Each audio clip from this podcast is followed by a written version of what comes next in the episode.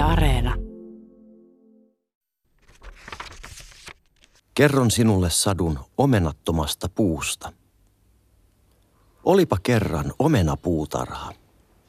Siellä oli monta omenapuuta, jotka kukkivat kesällä ja kasvattivat syksyn tullen omenoita oksilleen. Punaposkisia omenoita kypsyi paljon. Ne olivat suuria ja kiiltäviä, ja puut huojuttivat hedelmiään tyytyväisinä.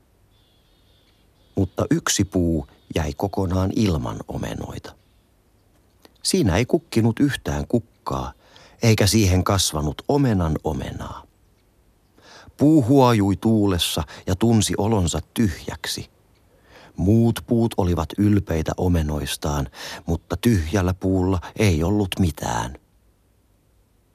Seuraavana päivänä puutarhaan tuli ihmisiä, aikuisia ja lapsia, keräämään puista omenoita – Omenaiset puut ojentelivat oksiaan ja antoivat hedelmiään ihmisille.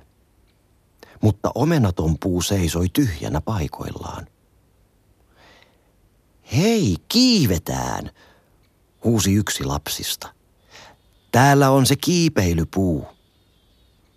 Ja niin lapset kiipeilivät puun vahvoille oksille. Tämä on kaikkein paras kiipeilypuu, sanoivat lapset – ja roikkuivat puun oksilla. Puu ei koskaan kasvattanut yhtään omenaa, mutta se kasvatti aika monta kiipeilevää lasta. Sen pituinen se.